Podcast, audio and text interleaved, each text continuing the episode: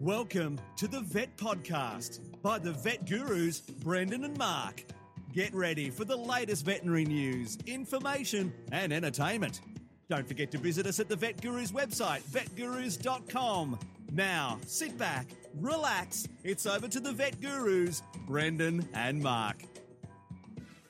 Welcome to the Vet Gurus. Thanks for listening, subscribing. If you're a subscriber, Brendan here with Mark, episode 288, 288, Mark, getting close to that 300. We'll have to talk, talk about a, a special episode for that 300, Thursday, March the 30th. 2023 and Mark, are you there? Are the I am, Brendan. As I said, I've been fiddling around. I now am on a Telstra um, satellite, and I think the message actually goes from here up into the sky, across to Thursday Island, and then up to a satellite. So it's a zigzaggy message today to get on the podcast. Well, there is a tiny bit of a delay, but thank goodness it goes to Thursday Island, Mark, because our podcast goes out every Thursday. So remember, every Thursday, Mark, is the time to log in and listen. And shout out to all our new subscribers and a bit of a shout out to uh, also all the nurses in third year of the Bachelor of Veterinary Nursing Mark at Melbourne Polytechnic. Um, I did a session there yesterday, and we had a we had a few laughs. So it was a good session. We did some pra- practical um, rounds, basically stations with different different little questions uh, on nursing and uh, pre-anesthetic, anesthetic monitoring, and post-anesthetic care of exotic pets. Mark, so we we chatted about using the equipment or not, um, making up surgical masks, um, the importance of um, uh, induction, heat control, all those sorts of fun things, Mark. And apart from that, we had a had a bit of a chuckle with um, a few a few jokes that people actually laughed at this you, time, Mark. You, so that, um, I think I've got well, my mojo I back. I don't think you've lost it. Your presentations are always hilarious in a dry, uh, uh, uh, very sarcastic sense of humor that you have. I'm sure there were giggles all over the place. Tell me the joke that you made. We want to share it here.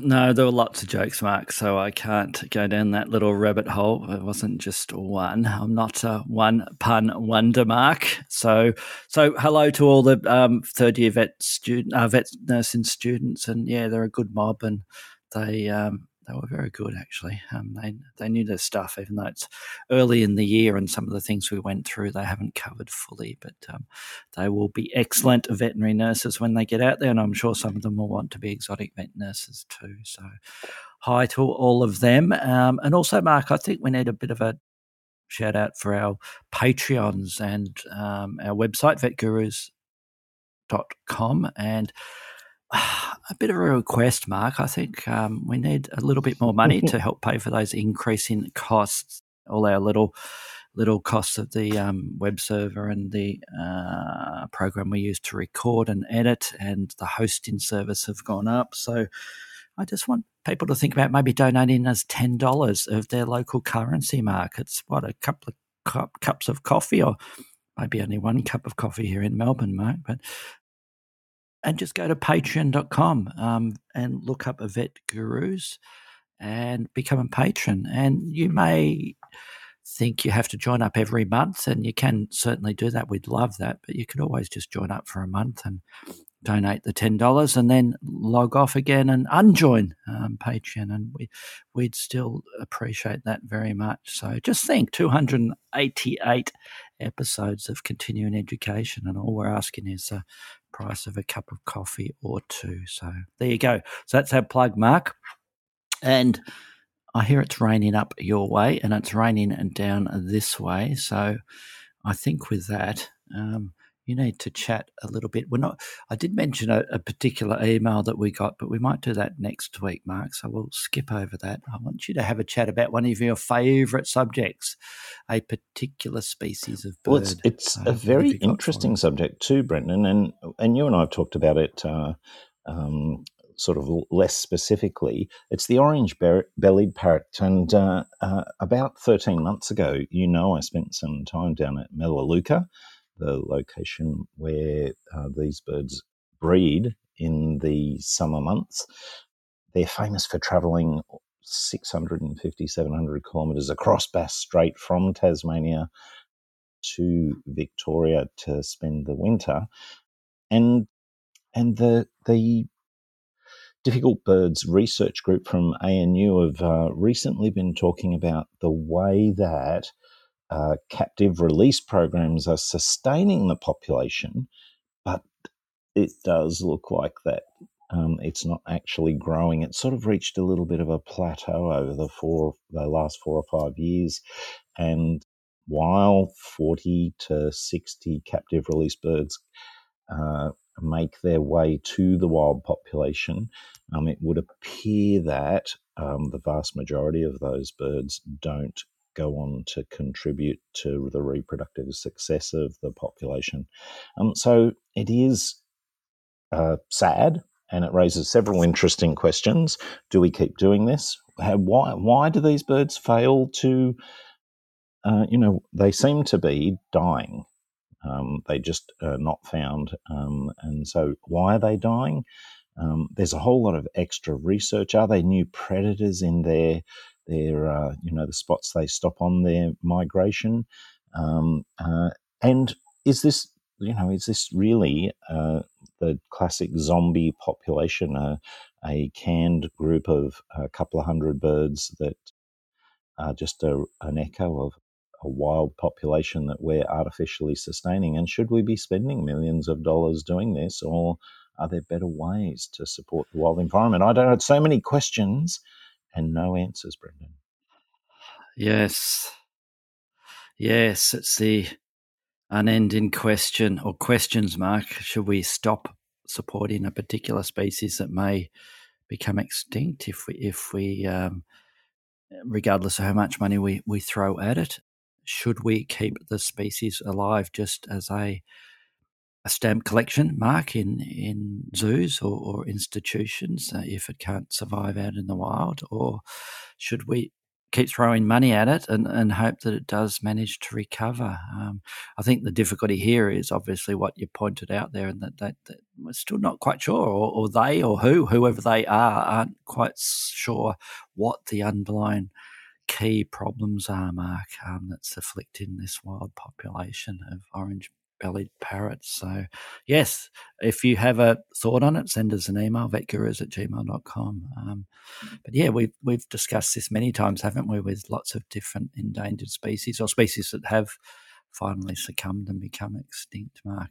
And it also ties in with our philosophical dis- discussions about you know, restoring, you know, um, from DNA, you know, to, um, um, species that have become extinct and, and whether um, we should spend money at potentially doing that as well. So lots of questions, Mark, not many answers.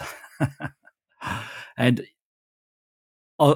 as always, I feel jealous that um, you managed to see the areas where this particular species um, bred or, or um, left from in Tassie. And um, a couple of the other endangered species you were chatting about that you've managed to have experience with. Um, my news story, Mark, is a really quick one. And it's a quick, fun one, and it's um, sort of highlights some of the things that we've been chatting about with husbandry gener- generally. It's about University of Queensland vets have saved a green tree python mark that decided to ingest or partially ingest a puppy pad, one of those absorbent puppy um, pad liners that they were using as a substrate mark in the enclosure. And UQ vets at Gatton, um, Dr. Mark Owens, who's the internal medicine st- specialist, and Caitlin Mack. Um, removed it, Mark, via a flexible endoscope, which they passed down. And the, that's the good thing about snakes, isn't it, Mark? They're just tube. one big long tube, and it's always good to throw throw an endoscope in there or up there, depending on which end you're looking at. And some great little pictures there, and we'll link to that on their website of the procedure where they managed to remove this puppy pad. And yeah, it's just a bit of a bit of a, a warning or a reminder of um, making sure that we're we have appropriate substrates in our enclosures for the animals and um, you know, I don't think there's one substrate, is there, Mark, that's 100% safe, that's never going to be ingested by the species that's in that enclosure, but there's certainly others that are safer than um, some substrates. And yeah, have you ever had a puppy pad being eaten by a reptile? Indeed, I have, Brendan, and it's it sort of fits neatly with our recent uh, podcast on foreign bodies in in uh, in reptiles, uh, particularly snakes, and um, and yeah, they can. It also points to the fact that in production systems, many of these places that keep reptiles will have large numbers of them, and so you can't monitor. You know the the the the um, prey item might be dropped in four or five enclosures all at once, and um, but it's it's always much yep. better because exactly as you said, if they if something can go wrong, it definitely will. Um, and if you're watching it, then you can sort of intervene at a stage before um, it ends up being um, something that requires an endoscope to resolve. Yep, absolutely. Now, I've got an interesting main topic, Mark. It's going to be a really punchy one, and you've inspired me over the last few podcasts. So I'm, and you can count me down, Mark. You can count me down, but we are going to do five fantastic, fun ah, ferret oh, I love the alliteration. And I know we've done some ferret facts before, but these are these are um, some. I think all of them, maybe not all of them. We we have not covered before. I so do, do you want to count I me down? I want you to Mark? tell me the fifth fun fact about ferrets that uh, is on your list? Fantastic oh. fun fact, Mark. Number five, floppy ferret. Floppy you ferret. Just, you just Holding you just googled every you're, word. You're going to love this. That begins with F and tried to stick it in one sentence. Uh, don't, don't wreck my mojo, Mark. I'm on a roll here. Um, floppy ferrets, holding ferrets by the scruff, Mark. And we I often, when I'm teaching, I often say don't scruff any of these animals because it's probably not a good thing to do because it doesn't really work and it often stresses the animal out. But ferrets are one of those exceptions where there are particular situations where I would consider doing a scruff of a ferret mark where we're scruffing that ferret up really high just between the ears. Um, if you if you scruff them in the neck area there, like you might do in a puppy or a kitten, then it may turn around and chomp on you. But if you scruff most ferrets fairly briefly for a couple of minutes or so, it's a great way to do a brief little examination where you might be doing something like clipping those nails, Mark, or giving that vaccination for the ferret. And the trick to it, Mark, is just using one hand, not supporting the rest of the body. So you're having that ferret dangle. And um, the reason why I had this one on the list is I was showing it to one of the um, staff or a client um, last week, Mark. And uh, if you start supporting that backside or those back legs, then it will crack it, Mark, and it will will will um, will um, start to get um, fired up. And it, they literally just go extremely floppy, and, and up to you know three or four minutes or so. Eventually, they they've had enough of it. But it's a great little technique, I think, um, for holding them to do something like a nail click or, or give it clip or give it a an injection mark. So floppy ferret is number Brendan, five, Mark. Uh, with the floppy ferret, do you find I find in that situation that they almost invariably yawn, so it gives me an opportunity to have a quick look in their mouth if I'm prepared. Absolutely, yes. So give me definitely. number four. Ninety-nine percent of them will do this little yawn. Number four, Mark. If it's NQR, then feed it right. So it's if it's not quite right, then feed it right. What does that mean? Well, it's amazing how many ferrets I've seen that are just NQR, as I say in the states, not quite right. That might be put in the in the um, clinical history. Then think about diet, and it's amazing how many of them that have got have weird signs. And I think it's got some you know new disease going on there. It might have weird neurological signs. It might be a poor growing ferret. It might be a ferret that's just lethargic and just not interacting much with its owners or its environment. Think diet, Mark. And it's amazing how many of these that if their diet is not good, and remembering we're dealing with a strict carnivore, and it's crazy some of the diets that ferret owners will put their ferrets onto. Um, fix that diet and put them on what I usually do with them. If the diet suspect, put them onto one of the good quality kitten dry foods, mark the premium quality kitten dry foods. And four to six weeks later, wham bang, you have a new ferret QR. mark. So that's number four. If it's not quite right, feed it right. If it's NQR, make it QR. Yes. What is number three? Can you hear me, Mark? Can, can you hear you, hear me? Is number three, Mark. And we've spoken about this one before. We've spoken about this one before. Ferret ears and the brown waxy discharge, Mark.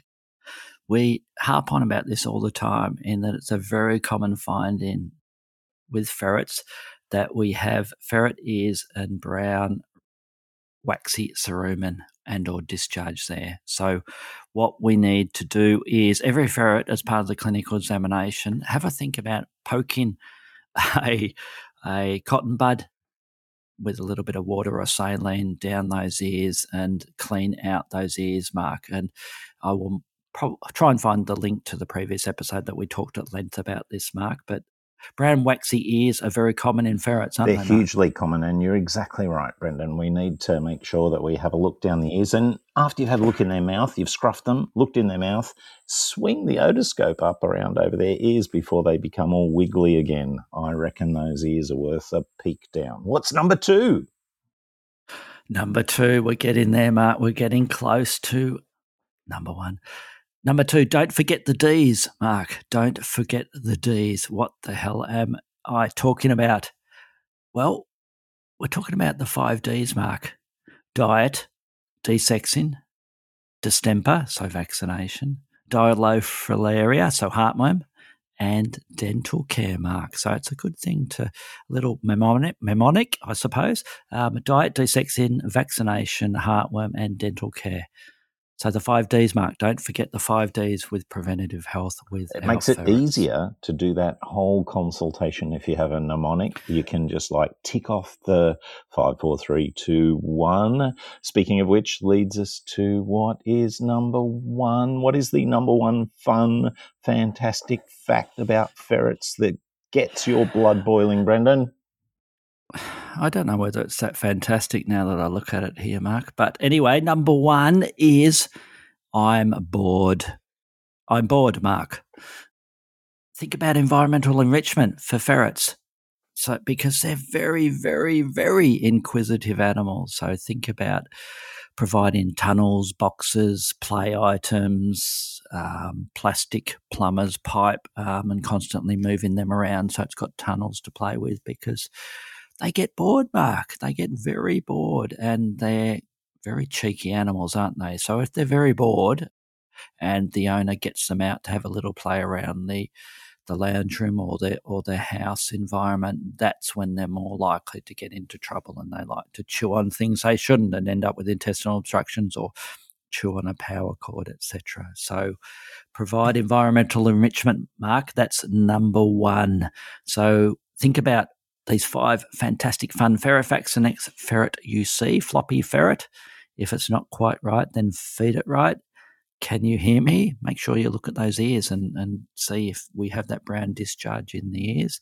Don't forget the five D's, Mark. And I'm bored environmental enrichment. But I'll tell you what, Mark, because I le- I've learnt from the master, I'm going to provide a, bonus, one, Mark oh, a can't wait. bonus top point as well. Bonus is fake fur, Mark. Fake fur. fake ferret fur. Um, so, what the hell is Brendan talking about? Abnormal molts, Mark. Abnormal molts are common in ferrets, in my experience anyway. And a lot of vets make the mistake of suddenly jo- jump into thinking that this ferret has adrenal gland disease because it has a bit of a ratty tail or it has a little bit of fur loss along its trunk. And my advice would be don't panic. The ferret's not going to die tomorrow from this condition. Have a think about the possibility that this could be an abnormal molt mark. And like a lot of species, we often keep ferrets in an inside environment or a warm environment. So they're normal molting sort of seasonal um, period of malts will not occur. So give it some time, Mark, is what I'm saying. So you might wait two or three months and presto, that ferret has a beautiful coat again. So don't think we need to jump straight into diagnostics. I mean, you can certainly offer the diagnostics and work up for the thought of potential adrenal gland disease and fur loss, etc. But always consider the fact that it may just be an abnormal molt in the ferret. That's the bonus that one. bonus fact is a great tip, Brendan, and all that information about ferrets is uh, it, it's good because they're bits and pieces that haven't been included largely in other podcasts. So excellent, fun five facts about ferrets. I love them. Fantastic fun facts. Thank you very much, Mark. And I think with that, um, we've been a little bit laggy with our um, production here, so we're talking over each other a little bit. But with that, um, thank you all for listening, and we will hear from you all next week. And send us an email. Thanks for listening to the Vet Podcast by the Vet Gurus. Don't forget to visit us at the website vetgurus.com, where you can subscribe, view show notes, listen to previous episodes, and more. You can contact us via email at vetgurus at gmail.com to ask a question or just say hi. Thanks again, and see you next time.